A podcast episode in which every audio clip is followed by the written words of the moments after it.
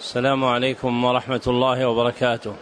الحمد لله الذي أنزل القرآن آيات بينات ففسره رسوله صلى الله عليه وسلم بالأحاديث الشريفات، وأشهد أن لا إله إلا الله وحده لا شريك له، وأشهد أن محمدا عبده ورسوله.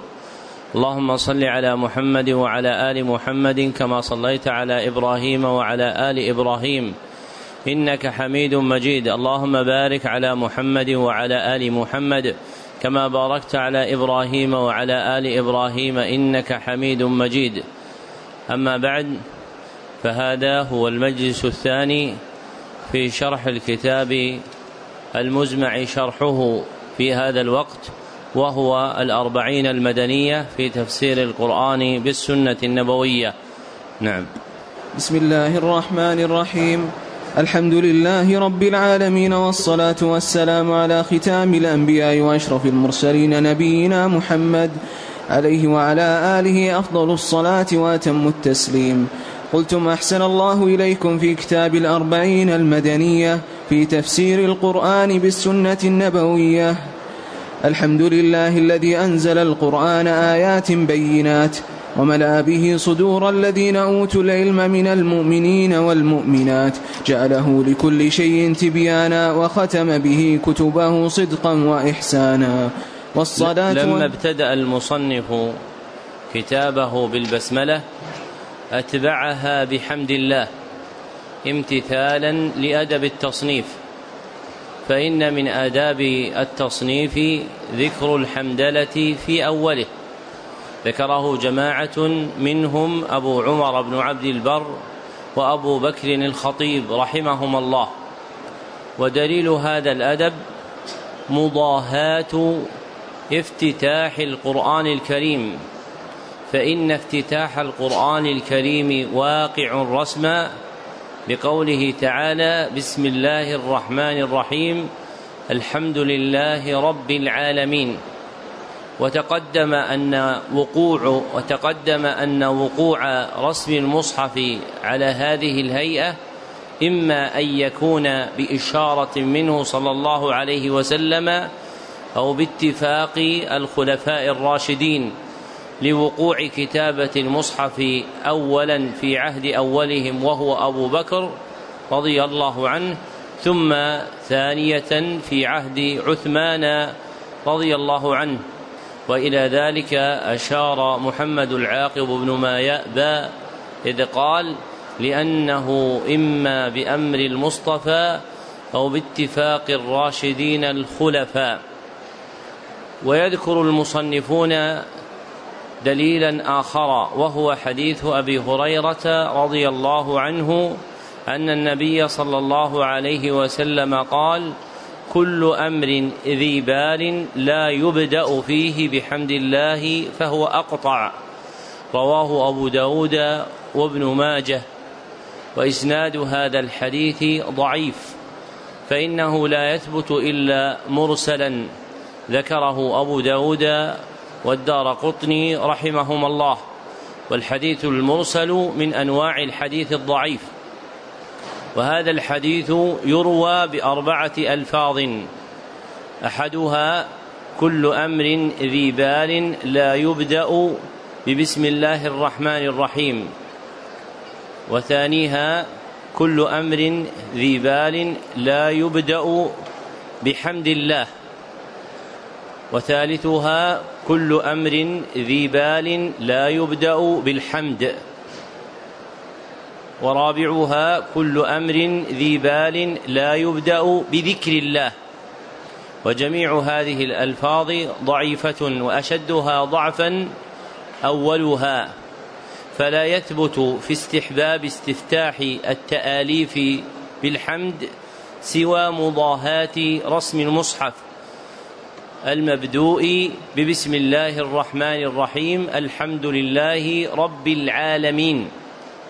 ولفقدان ما يثبت من ذلك مرفوعا أهمل كثير من المتقدمين ذكر الحمدلة في استفتاح كتبهم، كالإمام مالك في موطئه، والإمام أحمد في مسنده، والإمام البخاري في صحيحه في آخرين، فاكتفوا باستفتاح كتبهم ببسم الله الرحمن الرحيم، ثم عمدوا إلى إثبات ما قصدوا بيانه. ولكن من أدب التصنيف المستقر عند المتأخرين استحباب ذكر الحمدلة بعد بسم الله الرحمن الرحيم. ووجه إسقاط من أسقط ذكر الحمدلة هو أنهم يرون أن السنة النبوية في الخطب استفتاحها بالحمدلة دون الكتب، وأما الكتب فالسنة عندهم استفتاحها بالبسملة، فألحقوا الكتب بخطبه صلى الله عليه فألحقوا الكتب بمكاتباته ورسائله صلى الله عليه وسلم، وأولها بسم الله الرحمن الرحيم. وأما خطبه صلى الله عليه وسلم فكانت تستفتح بالحمدلة، وتلحق بها مجالس الدرس ومحاضرات العلم، فتكون السنة فيها استفتاحها بالحمدلة. والحمد هو الإخبار عن محاسن المحمود مع حبه وتعظيمه، هو الإخبار عن محاسن المحمود مع حبه وتعظيمه. فالحمد مركب من أمرين، أحدهما أنه خبر عن محاسن المحمود، والآخر أن ذلك الخبر مقترن بالحب والتعظيم لمن أخبر عنه، فإن تجرد من حبه وتعظيمه فكان خبرا مجردا عن محاسنه سمي مدحا. فالفرق بين الحمد والمدح أن الحمد يصحبه محبة المحمود وتعظيمه، وأما المدح فإنه يخلو من ذلك، فربما مدح مادح أحدا بذكر محاسنه وليس له في قلبه محبة ولا تعظيم، فالحمد أرفع قدرا وأعلى رتبة. ومحاسن المحمود هي خصاله التي يحمد عليها، وهي نوعان، أحدهما خصاله اللازمة وتسمى الفضائل، والآخر خصاله المتعدية وتسمى الفواضل، خصاله المتعدية وتسمى الفواضل. فالمرء يحمد لفضائله أو فواضله، فما كان لازما له من خلاله وخصاله حمد عليه فضيلة له، وما تعداه بإيصاله إلى غيره حمد له لتفضله به عليه. وربنا سبحانه وتعالى له الحمد كله، ولذلك فإن ال في قولنا الحمد لله دالة على الاستغراق، أي عموم جميع أفراد الحمد. فالله سبحانه وتعالى مستحق للحمد الكامل التام، ولا يبلغ حمده سبحانه وتعالى أحد، ولذلك فإن أكمل الحمد له هو الحمد له سبحانه وتعالى بما حمد به نفسه وبما حمده به رسوله صلى الله عليه وسلم. والمحاسن التي يحمد عليها الله سبحانه وتعالى نوعان، أحدهما كماله الحاصل، والآخر إحسانه الواصل. أحدهما كماله الحاصل والآخر إحسانه الواصل، فإن الله سبحانه وتعالى يحمد لما اتصف به من صفات الكمال، فكل كمال فهو له سبحانه وتعالى، وهو يحمد أيضا على ما يوصله إلينا من الإنعام والإحسان. وأركان الحمد خمسة، أولها الحامد وهو المبتدئ بالحمد، وثانيها المحمود وهو الذي جعل له الحمد، وثالثها المحمود به وهو الخبر عن محاسنه، ورابعها المحمود عليه وهو متعلق الحمد من محاسن المحمود، وخامسها صيغة الحمد وهي القول الذي جعل دليلا على الخبر عن محاسن المحمود، وهي القول الذي جعل دليلا للخبر عن محاسن المحمود. وشاع عند المتأخرين قولهم إن الحمد هو الثناء باللسان على الجميل الاختياري، وهذا الحد منتقد من وجوه، آكدها في اطراحه قولهم إن الحمد هو الثناء،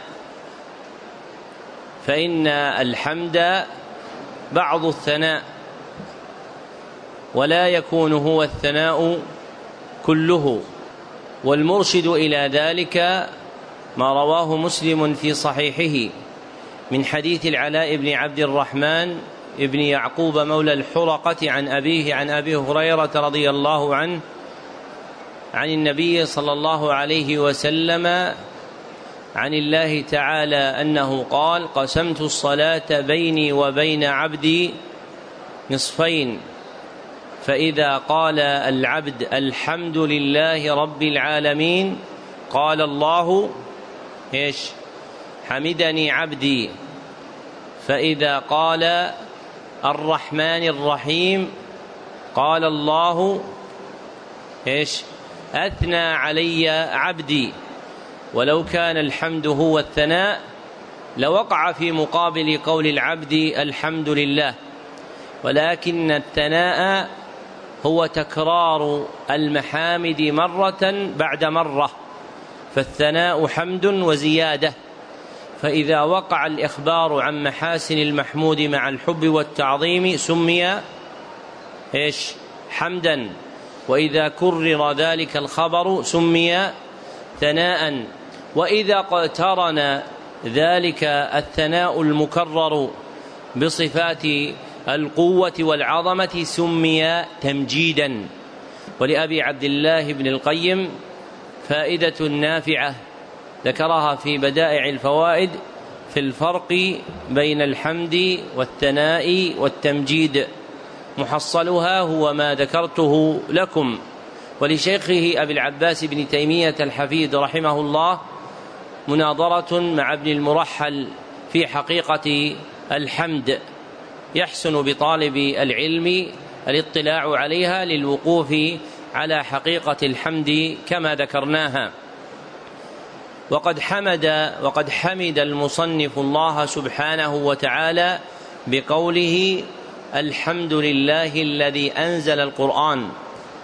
وحمد الله سبحانه وتعالى على إنزال القرآن من مواقع الحمد التي جاءت في كتاب الله تعالى، فقال الله سبحانه وتعالى: الحمد لله الذي أنزل على عبده الكتاب ولم يجعل له عوجا. فمما يحمد به سبحانه وتعالى فمما يحمد عليه الله سبحانه وتعالى إنزاله الكتاب على رسوله صلى الله عليه وسلم.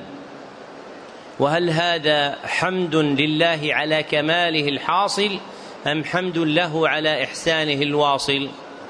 ما الجواب؟ على إحسانه الواصل. كيف؟ ارفع صوتك.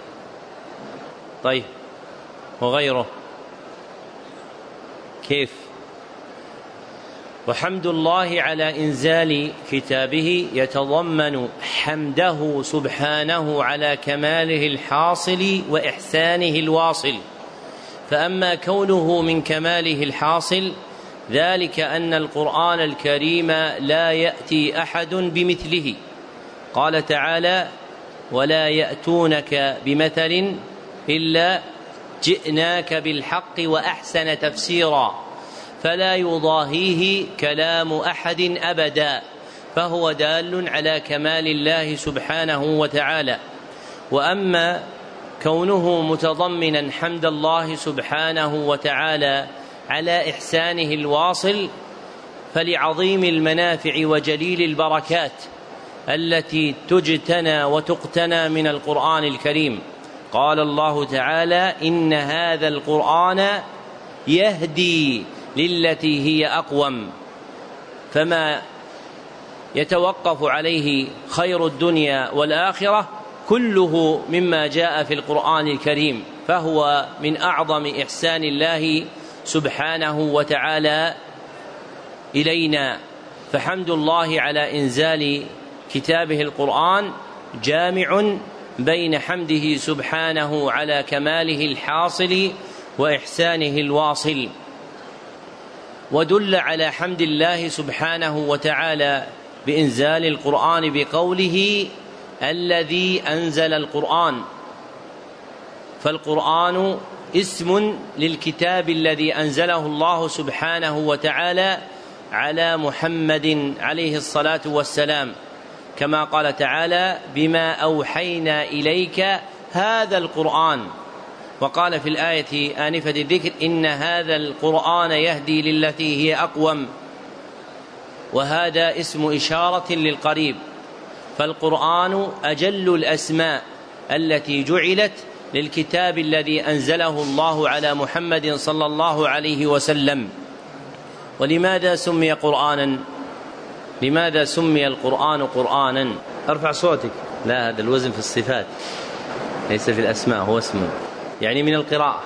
يقول الأخ: سمي قرآنا من القراءة. نعم، سمي قرآنا من الظهور والبيان، سمي قرآنا من الظهور والبيان، من قول العرب: ما قرأت الناقة جنينا قط، ما قرأت الناقة جنينا قط، يعني ما أخرجت ولا أبانت جنينا قط. وهذا قول قطرب، واختاره أبو العباس ابن تيمية وتلميذه ابن القيم في زاد المعاد، وهو أحسن الأقوال مأخذا وأسلمها مدركا، ذلك لأن الخصيصة التي فضل بها القرآن على كلام العرب وتقاعدت هممهم عن مضارعته ومضاهاته ما كسي به القرآن من ظهور وبيان وفصاحة. فأحسن الأقوال هو أن القرآن سمي قرآنا لما يتضمنه من البيان والخروج والظهور، وهذه الخصيصة هي أصل اسم العرب، فإن أسماء الأمم بنيت على صفات اتصفوا بها، فإن العرب إنما سموا عربا لما كسي به كلامهم من الإعراب، وهو الظهور والبيان والفصاحة، وإنما سمي الفرس فرسا لما طبعوا عليه من محبة الظلم والطيش والبطش، وإنما سمي الروم روما لما جبلوا عليه من محبة التوسع والملذات في المآكل والمشارب والمناكح، فرومهم لها لا ينتهي. أشار إلى هذا المعنى أبو العباس ابن تيمية الحفيد في كتاب الرد على المنطقيين. وحمد المصنف الله سبحانه وتعالى على إنزال القرآن. وإنزال القرآن الكريم نوعان: أحدهما إنزال كتابة، أحدهما إنزال كتابة، فإن الله أنزله مكتوبا من اللوح المحفوظ إلى السماء الدنيا في ليلة القدر، فإن الله أنزله مكتوبا من اللوح المحفوظ إلى السماء الدنيا في ليلة القدر. والآخر إنزال تكلم، إنزال تكلم، فإن الله سبحانه وتعالى تكلم به فسمعه منه جبريل ونقله إلى النبي صلى الله عليه وسلم مدة حياته صلى الله عليه وسلم. وجمع هذان النوعان في قول ابن عباس رضي الله عنه: أنزل القرآن جملة من اللوح المحفوظ إلى السماء الدنيا، أنزل القرآن جملة من اللوح المحفوظ إلى السماء الدنيا في ليلة القدر، ثم أنزل بعد ذلك في عشرين ليلة، ثم أنزل بعد ذلك في عشرين ليلة. رواه النسائي في السنن الكبرى وإسناده صحيح، رواه النسائي في السنن الكبرى وإسناده صحيح. أين الدلالة على القسم الأول في قوله أنزل القرآن جملة إلى السماء الدنيا من اللوح المحفوظ إلى السماء الدنيا في ليلة القدر؟ ودليله على القسم الثاني قوله ثم أنزل بعد ذلك في عشرين سنة، يعني بإسقاط الكسر، لأن العرب إذا كان العدد دون الخمسة أسقطوا عده، فإن مدة تنزيل القرآن على النبي صلى الله عليه وسلم هي ثلاث وعشرون سنة، لكنه أسقط الثلاثة فقال ثم أنزل في عشرين سنة بعد ذلك. ويعلم بهذا أن قول الله سبحانه وتعالى إنا أنزلناه في ليلة مباركة وقوله إنا أنزلناه في ليلة القدر يراد بها إيش؟ إنزاله مكتوبا، يراد بها إنزاله مكتوبا إلى السماء الدنيا، وليس المراد بذلك ابتداء تنزيله على النبي صلى الله عليه وسلم. ما الفرق بين الإنزالين؟ ما الفرق بين الإنزالين يا عمر؟ أحسنت.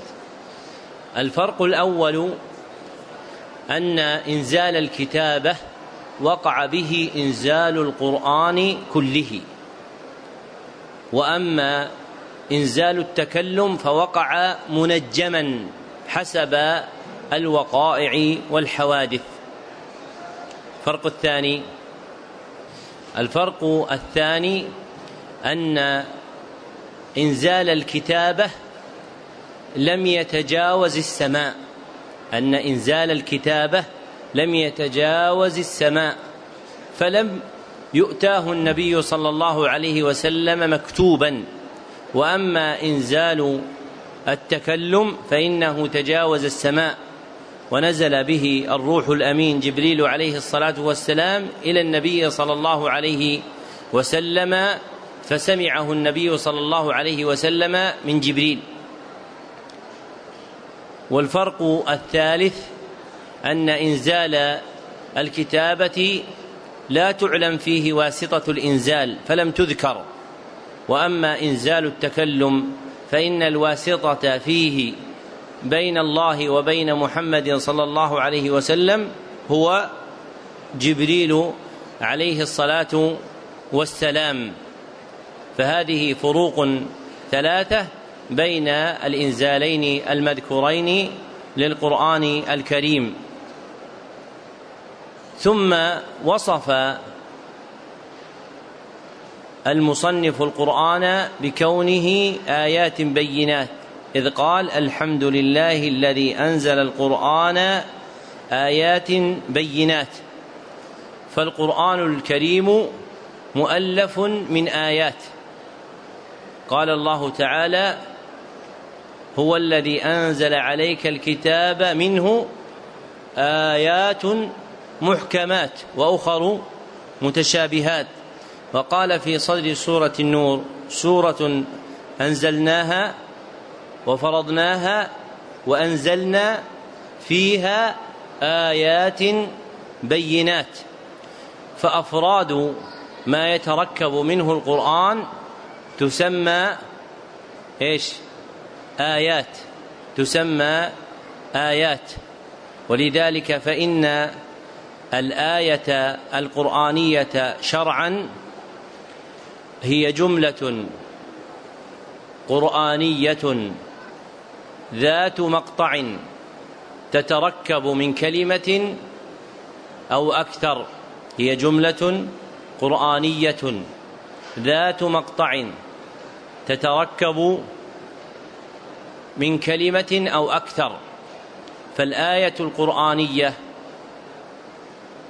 مؤلفة من ثلاثة أشياء: أحدها أنها جملة قرآنية فهي منسوبة إلى القرآن، وعلم أن ما لم يكن من القرآن فليس آية، ومنه الاستعاذة، فإن الاستعاذة بإجماع العلماء ليست آية من القرآن الكريم.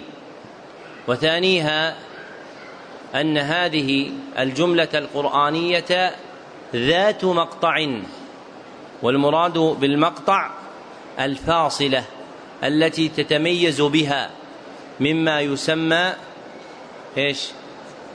رأس الآية، مما يسمى رأس الآية. وكيف تكون رأسا وهي في آخر الآية؟ نحن نتفق معكم اسمها رأس الآية، لكن كيف تكون رأسا وهي في آخر الآية؟ ما الجواب؟ نعم، بالنسبة لما بعدها. طيب، الآية الأولى، الآية الأخيرة من من السورة، إيش؟ الآية لا تكتمل إلا بآخرها. طيب، إذا اكتملت بآخرها تكون رأس الآية؟ الجواب أن هذا من أدب العلماء مع القرآن، فإنهم عدلوا عن القول نهاية الآية إلى قولهم رأس الآية تعظيما للقرآن الكريم، فاضطرد عند علماء عدد القرآن والمشتغلين بعلومهم التعبير برؤوس الآية لا بأواخر الآية، وهذا مشهور في كلام السلف فمن بعدهم إلى يومنا، فالتعبير برأس الآية أكمل من التعبير بأواخر الآية.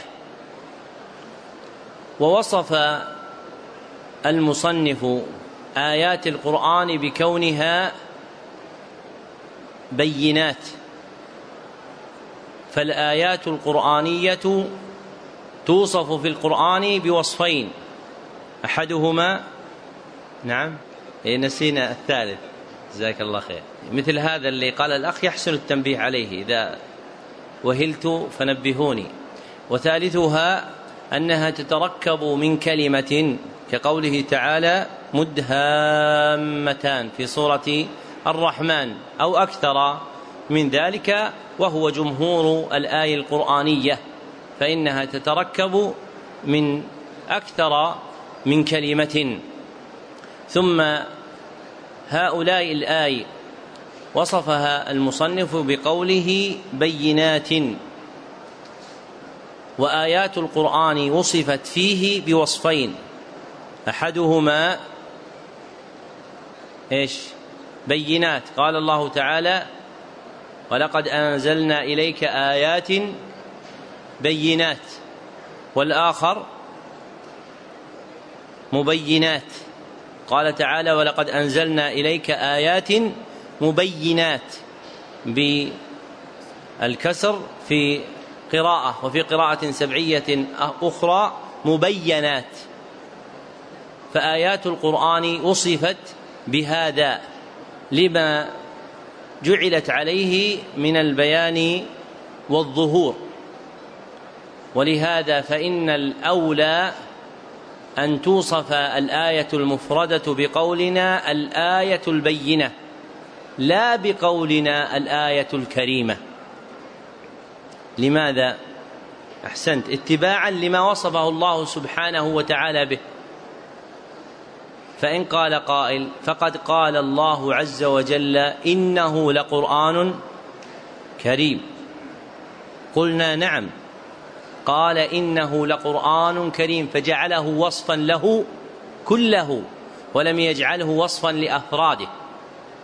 فمن أسرار الخبر عن القرآن في القرآن أن وصفه كله وقع بالكرم وأن أفراده وصفت بالبيان، لأن الكرم هو الرفعة والعلو، وليست هذه وصفا ظاهرا في القرآن إلا باجتماعه، فباجتماع القرآن الكريم ظهر علوه ورفعته. ولهذا لم يقع تحدي العرب بآية، وإنما وقع تحديهم بسورة أو بعشر سور أو بالقرآن كله.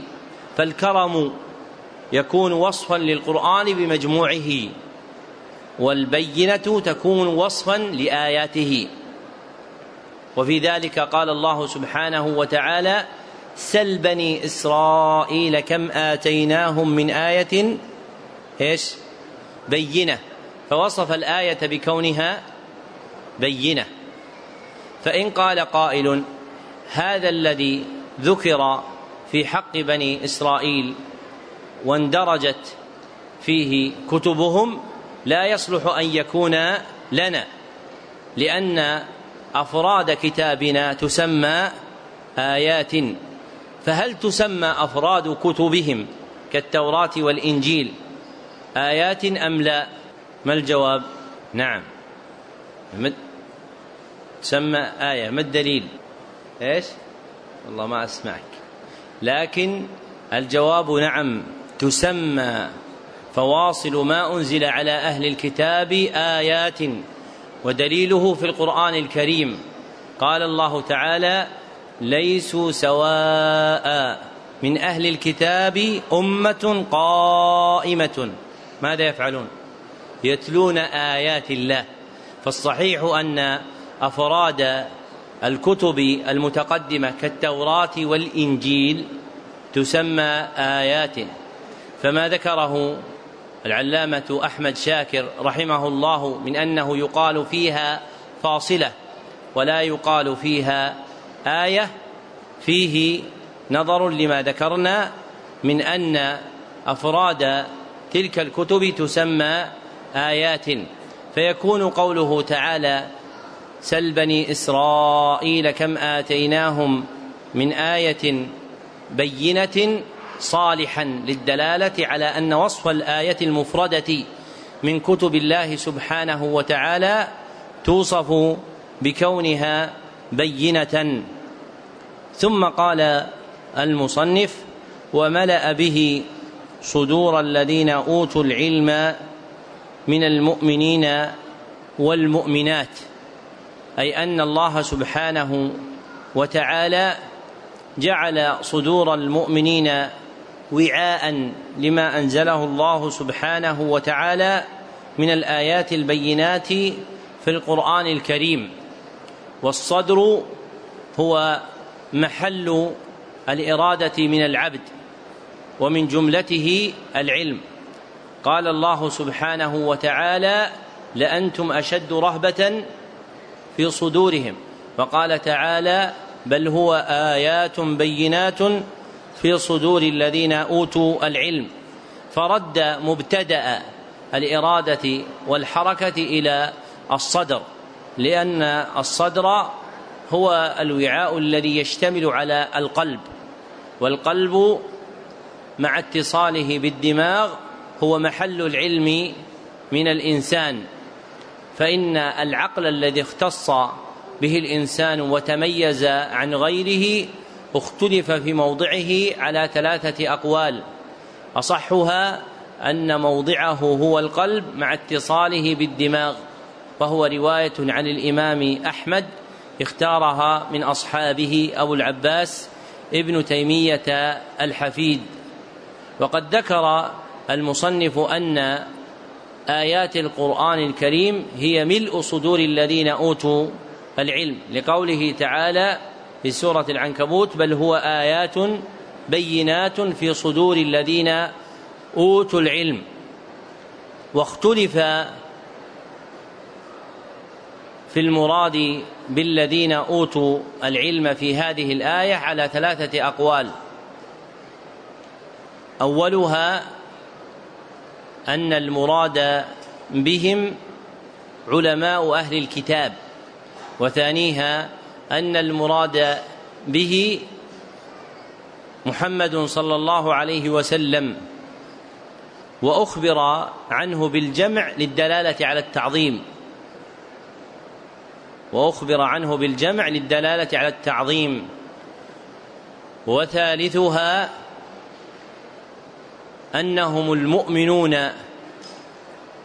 العالمون بالقرآن من هذه الأمة أنهم المؤمنون العالمون بالقرآن من هذه الأمة. وأصح الأقوال والله أعلم أن المراد بذلك هم علماء أهل الكتاب، اختاره ابن جرير الطبري وابن كثير، لأن سياق الآيات متعلق بأهل الكتاب، فالسابق من الآي في آية في سورة العنكبوت كان حديثا عن أهل الكتاب، ثم لما ذكر حال الرسول صلى الله عليه وسلم قال الله: وما كنت تتلو من قبله من كتاب ولا تخطه بيمينك إذا لارتاب المبطلون، بل هو آيات بينات في صدور الذين أوتوا العلم. يعني أن المشركين من العرب وقع في قلوبهم ريب وتردد، أما علماء أهل الكتاب فعندهم من الخبر الصادق عن وصفه صلى الله عليه وسلم ما علموا به أن هذا الرجل هو الذي بعث إلينا، وأن هذا الكتاب هو الذي أنزله الله سبحانه وتعالى عليه. ثم إن المصنف لما ذكر أن القرآن هو ملء صدور الذين أوتوا العلم قال: من المؤمنين والمؤمنات لاقترانهما في الأحكام والجزاء، فإن الخطاب الشرعي متعلق بالرجال والنساء على حد سواء، والجزاء واقع لكل. ووقع في القرآن الكريم القرن بينهما في مواضع، فقال الله سبحانه وتعالى: إن المسلمين والمسلمات والمؤمنين والمؤمنات، وقال: ويتوب الله على المؤمنين والمؤمنات، وقال: والذين يؤذون المؤمنين والمؤمنات، وقال: إن الذين فتنوا المؤمنين والمؤمنات.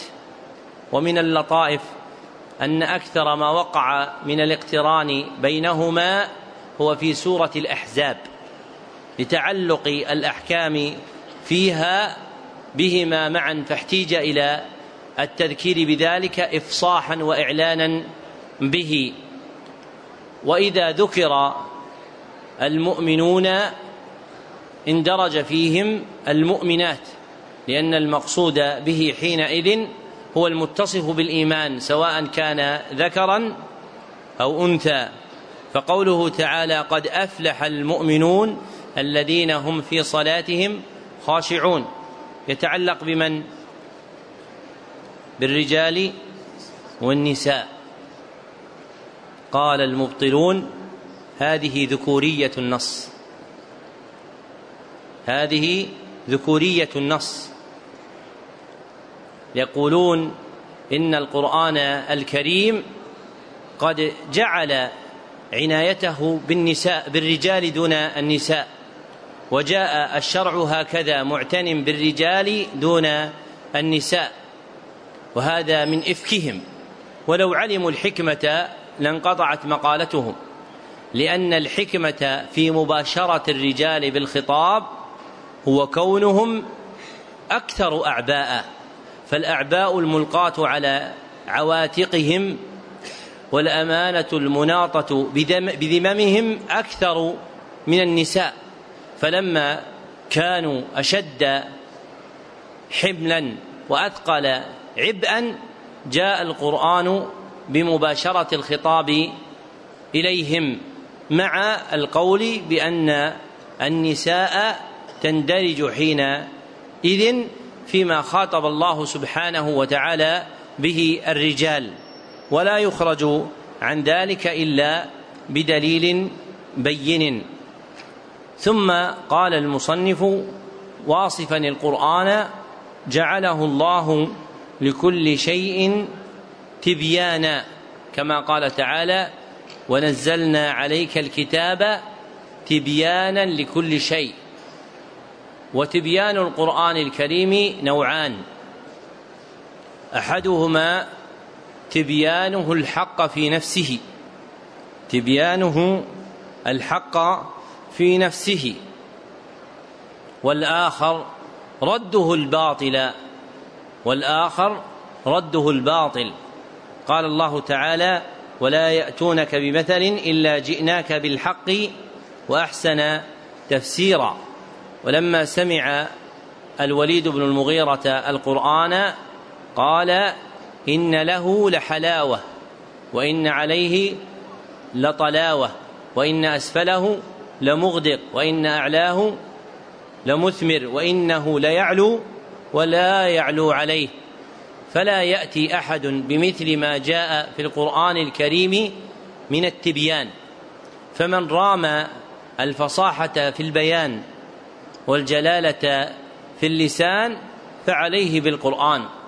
وإنك لتعجب من امرئ يحفظ القرآن ثم يكون عيا لا يفصح القول، ومنشأ هذا هو قطع الصلة أو ضعفها بالقرآن الكريم، فتجد أحدنا يحفظ القرآن الكريم لكنك لا تتلمس في كلامه الأوضاع القرآنية في الكلام، سواء في الأفراد أو التركيب، فينبغي أن يعمل المرء لسانه بما جاء في القرآن الكريم من الوضع العربي، لأنه أكمل الأوضاع التي جعلت عليها لغة العرب. ومن لم يكن عنده إلا القرآن فإن عنده أصلا وثيقا من معرفة كلام العرب، فهو قاموس من لم يجد القاموس، فهو قاموس من لم يجد القاموس. حدثني عبد القادر ابن كرامة الله البخاري قال: سمعت شيخنا موسى ابن جار الله القازاني، وكان مفتي تترستان من بلاد روسيا اليوم في القرن السابق، يقول: القرآن قاموس الفقراء، القرآن قاموس الفقراء.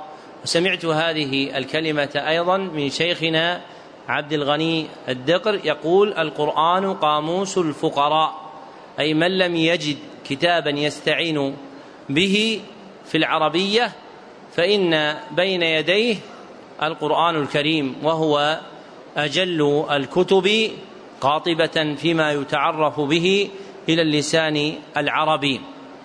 ثم قال: وختم به كتبه صدقا وإحسانا، أي جعل القرآن الكريم خاتمة الكتب التي أنزلها الله سبحانه وتعالى، ووقع الختم به لكماله، فهو أكمل الكتب التي أنزلها الله سبحانه وتعالى على أنبيائه، كما قال تعالى: وأنزلنا إليك الكتاب بالحق مصدقا لما بين يديه من الكتاب ومهيمنا عليه، أي له علو ورفعة على غيره من الكتب، فالقرآن الكريم خاتمة الكتب.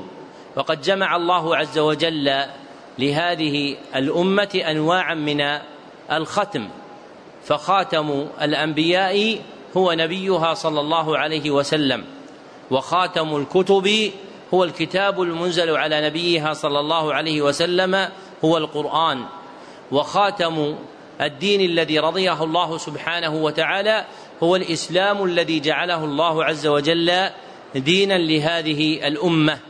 فلما اجتمعت هذه الأنواع من الختم لهذه الأمة كانت هذه الأمم خاتمة الأمم وأعظمها عند الله سبحانه وتعالى. وعند الترمذي من حديث عبد بن حميد قال حدثنا عبد بن حميد قال أخبرنا عبد الرزاق عن معمر عن بهز بن حكيم بن معاوية بن حيدة عن أبيه عن جده معاوية رضي الله عنه قال قال رسول الله صلى الله عليه وسلم إنكم تتمون سبعين أمة، يعني هذه الأمة عددها في الأمم سبعين، أنتم خيرها وأكرمها على الله عز وجل. وإنما وقعت هذه الخيرية والكرامة على الأمم جميعا لما اجتمع لها من الفضائل، ومن جملتها أنواع الختم التي ذكرناها آنفا.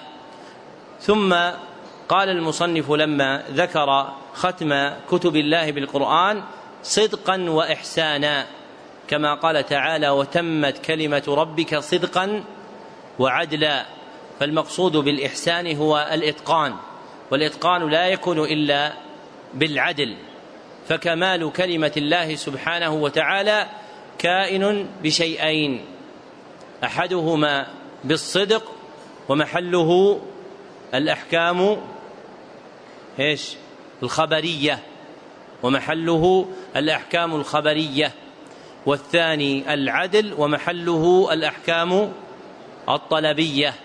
فمثلا من الأحكام الخبرية قوله تعالى وهو السميع البصير، وقوله تعالى في أمم قد خلت من قبلكم، وقوله تعالى وما ربك بظلام للعبيد. فكل هذه الأخبار موصوفة بأنها صدق.